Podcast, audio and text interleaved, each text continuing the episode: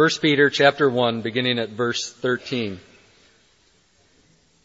Therefore gird your minds for action. Keep sober in spirit. Fix your hope completely on the grace to be brought to you at the revelation of Jesus Christ. As obedient children, do not be conformed to the former lusts which were yours in your ignorance. But like the Holy One who called you, be holy yourselves also in all your behavior. Because it is written, you shall be holy, for I am holy. And if you address as Father the one who impartially judges according to each man's work, conduct yourselves in fear during the time of your stay upon earth, knowing that you were not redeemed with perishable things like silver or gold from your futile way of life inherited from your forefathers, but with precious blood as of a lamb unblemished and spotless, the blood of Christ. For he was foreknown before the foundation of the world, but has appeared in these last times for the sake of you, who through him are believers in God, who raised him from the dead and gave him glory, so that your faith and your hope are in God.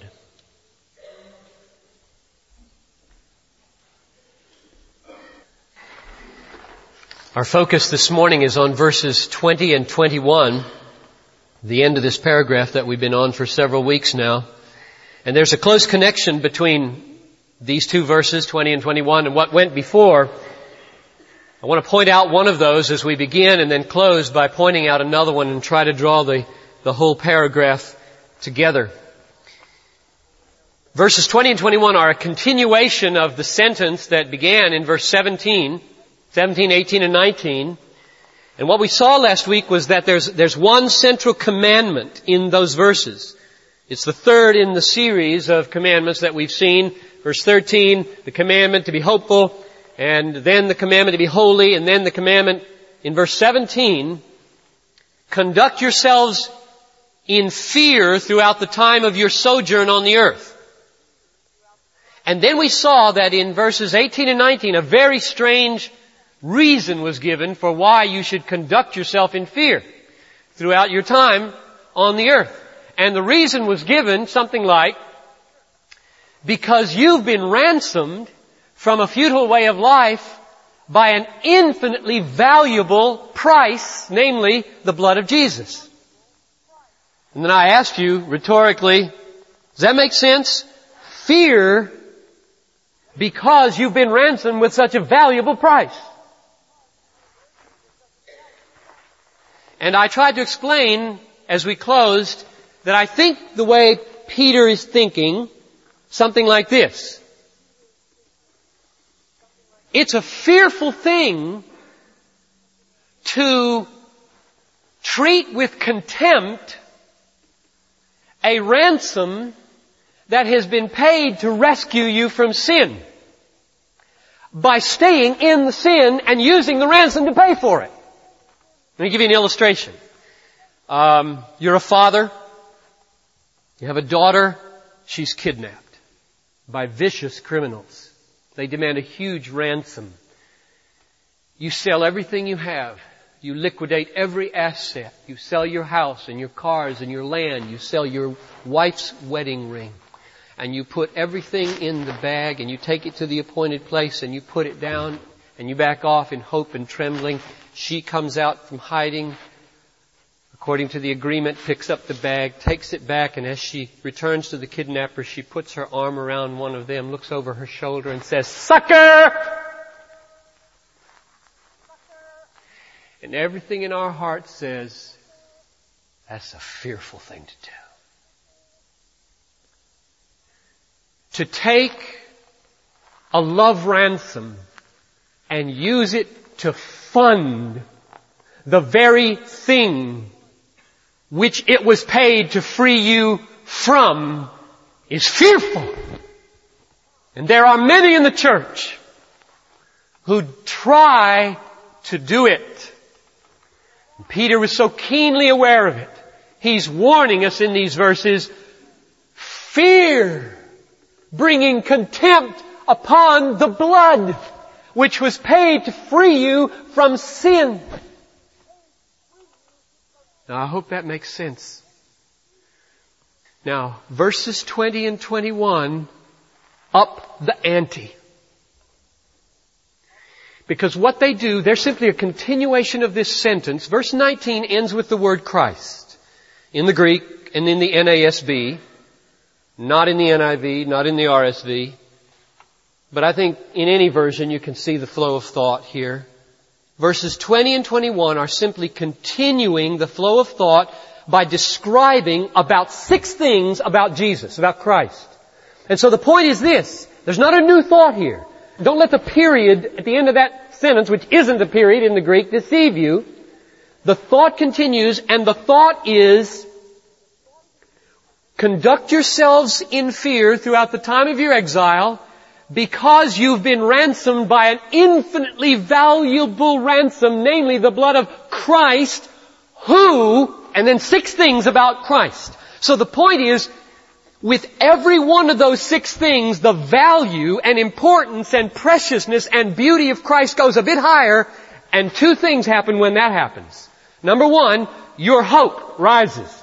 If Christ is greater and greater and greater and greater, then the ransom He paid is more and more and more sufficient to rescue you, and your hope can rise. But, so does fearfulness of bringing contempt upon that ransom because the more and more and more valuable Christ is, the more fearful becomes the sucker out of the mouth of the daughter.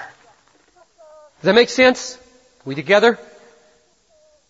The command to lead your life in fear rises with the value of the ransom paid to rescue you from the sin that some people try to fund with the ransom. It's a fearful thing.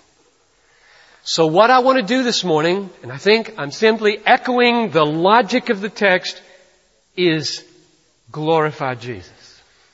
I think that's what verses 20 and 21 want to do. They want to lift up Christ with six things about Him and thus highlight your hope this Christmas and the sober fearfulness of treating that ransom with content. Number one, verse 20 says that Christ was foreknown before the foundation of the world. In other words, this Christ who came was not an afterthought of creation that got all messed up. And God says, oh my, what will I do with my fallen creation? No way. There are a lot of people today that are trying to teach us, beware of this. Evangelicals are trying to teach us God doesn't know the future. Because they are scared of the sovereign implications that that has for His rule over the future. Christ was known from all eternity the plan was known from all eternity and your redemption from the futile way inherited from your fathers was known from all eternity. And the point is this. When you're tempted to sin this afternoon, let your mind, among all the other things that your mind can do, rest on this. The one who paid my ransom was known by God and loved by God and united with God from all eternity. In the beginning was the Word and the Word was with God and the Word was God. That's who paid the ransom. I could never bring contempt upon that ransom paid by an eternally glorious being who loved me. Number two, the verse goes on and says in the middle of verse 20, that Christ has appeared in these last times. So, He was known, loved, chosen before the world, the universe, and He was invisible. And then the world and the universe were created and He remained invisible, though He was active. And then the fullness of time, the end of the times, as is called here, the beginning of the messianic time, the time of the Messiah. The end came and this Son of God, eternally equal with the Father and pre-existent, clothes himself with flesh and blood and appears and says, if you have seen me, you have seen the Father. And dies. Why? To rescue you from a futile way of life inherited from your fathers.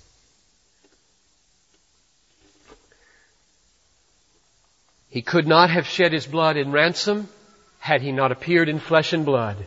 He was born to die, and he died to rescue you from this afternoon's sinning, and tomorrow's, and Friday's, as well as all the ones in the past. Number three, at the end of verse 20, it says that the reason Christ appeared was for the sake of you. So he makes it explicit. I've been saying it all along, but, but let me just drive it with these words. We are talking here about an eternally glorious, holy, righteous, infinite God who has always existed, will always exist, and His Son who is equal with Him, conspiring in the untraceable distances of eternity to redeem you and sending the second person of the Trinity into the universe clothed with humanity. Why? Why this unbelievably spectacular plan of redemption? Us! I mean, it just blows your socks off. Us! I mean, just picture little in, utterly insignificant you. I mean, picture those pictures coming back from the moon about the earth. You see it? You see the big blue part and you see the part that looks like the United States? Can you see yourself? You're nothing. Zero. Imagine what you must look like to God who sees all the galaxies and has got to find you somewhere on planet earth. And he tells us in this verse, it's all for you. I mean, it's absolutely mind-boggling. And if anything should cause us to take our behavior seriously, it's that the whole eternity and universe and plan of God is designed to rescue you from this afternoon's sinning. I mean, do you think behavior is important to God? Conduct yourselves in fear throughout the time of your exile because a ransom has been paid to redeem you from a futile way of life. Is that important? Is living important? I've just been overwhelmed in the last few hours by the importance of living as a human being. The significance of living as a human being when all of eternity has been focused on you that you might live free from futility and sin just boggles the mind. Let your heart rise. Let your heart rise into this significance. Number four. Peter says that God now raised him from the dead. Now what's the, what's the function of that in your fight against sin this afternoon?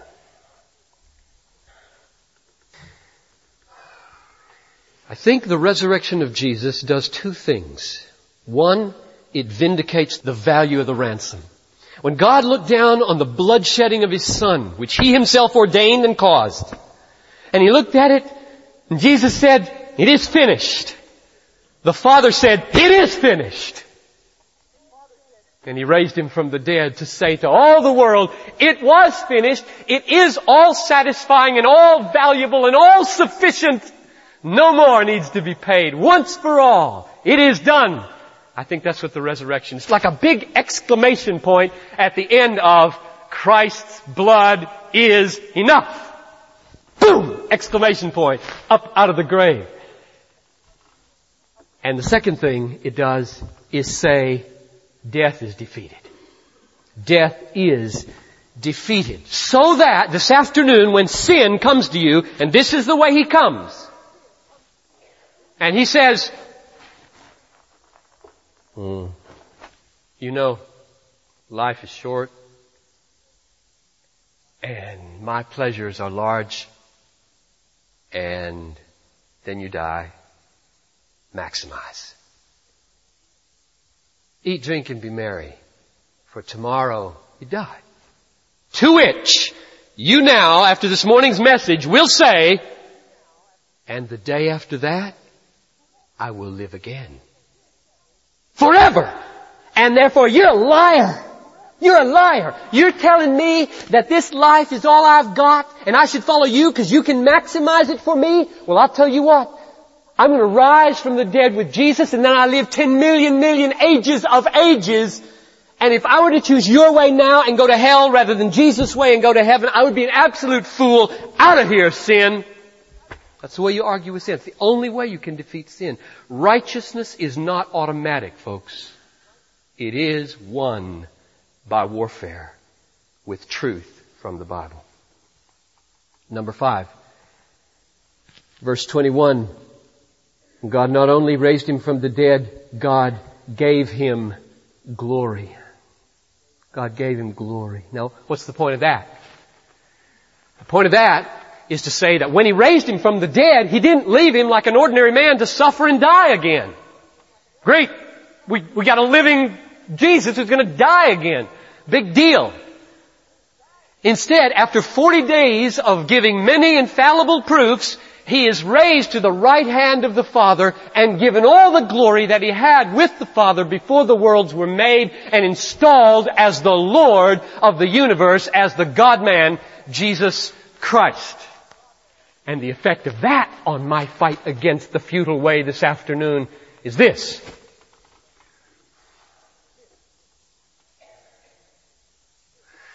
If Jesus lived the way He lived, suffering, love, lowliness, kindness, gentleness, truthfulness, unwavering righteousness, if Jesus lived that way, and He was glorified as the Lord of the universe, well, I'm gonna go His way.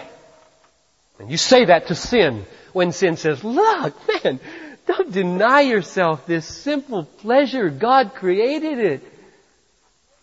Say, look, when I watch Jesus, He denied Himself. When I watch Jesus, He sacrificed. When I watch Jesus, He loved. When I watched Jesus, He was faithful to His commitments. When I watched Jesus, He endured suffering and He was glorified. I'm going His way because I want glory. And the second effect it has, you use this as your next weapon in the arsenal against sin, is if He's glorified, and if He loved me enough to pay a ransom of His own infinitely valuable shed blood, then He's got all the power and all the wisdom and all the love and all the glory and everything in heaven that it takes to help me make it to glory. And so when God says, I glorified Him, He's helping me not walk in the futile ways inherited from my father. Number six, finally. At the beginning of verse 21, I skipped over it intentionally because it, it's a good climax. Peter says that through Him, through Christ, you are believers in God. Now just picture that phrase through whom, through Christ, you are believers in God. That means that if you are a believer today in God, if you trust in God and hope in God, it's because of Jesus. Jesus has done everything necessary. He was loved and foreknown and chosen. He appeared at the end of the times. He was crucified for sins. He was raised from the dead. He was glorified at the Father's right hand. And now He is sent by His Spirit into this world and He is doing His purposes to gather His people and through Him you have become believers in God. At the end of verse 21, the aim of all of this is stated very clearly, and this now is our link back to verse 13. So that your faith and hope are in God. God is saying, I have done everything from eternity past in the foreknowing of my Son to eternity future in the glorifying of my Son that you might hope in me, God. That's what he's saying. God's done everything so that you might not hope in what sin can offer you, but hope in what God can offer you. The wages of sin is death, but the free gift of God is eternal life. Therefore he who hopes in sin dies, and he who hopes in God lives forever. Everything has been done for you that you might escape from the futile way of sin and put your hope in God forever. The paragraph begins, verse 13, fix your hope fully on the grace being brought to you, hope in God. The paragraph ends by God saying, I've done it all that you might hope. It begins with the command to hope. It ends by showing us that everything in between has been done for the sake of hope, even fear. You can handle that, can't you? The reason He commands fear is to drive you again and again to this precious ransom. To drive you again and again to the fountain of living water away from the broken cistern of sin that holds no water and cannot save. Fear is a precious gift just like pain. Pain is the most precious gift because if you didn't have it, you'd all lose your hands. You'd burn yourself. You'd break bones. You wouldn't know what to do if you didn't have pain. And without fear in the Christian life, we go headlong into mindless sinning. And one of the reasons there is so much sinning is because there's so little fear. I close by calling you with a Christmas call to wake up to the folly of hoping in sin and to stop trying to satisfy your hearts with sin and to start satisfying your hearts with God. Perhaps the best word to close with would be an invitation from Revelation 22. The Spirit and the bride, the Spirit and the church say, come. Let everyone who is thirsty come. Whosoever will, let him come and drink of the fountain of life without price. Let's pray. Oh Father in heaven, I pray for appropriate measures of fear. I pray for awesome measures of hope. I pray that our confidence would be in you and your way as the all satisfying one. And I pray that because of your speaking this morning, the back of sin would be broken in our lives and that we would walk free in light this Christmas. In Jesus' name I pray. And all the people said, Amen.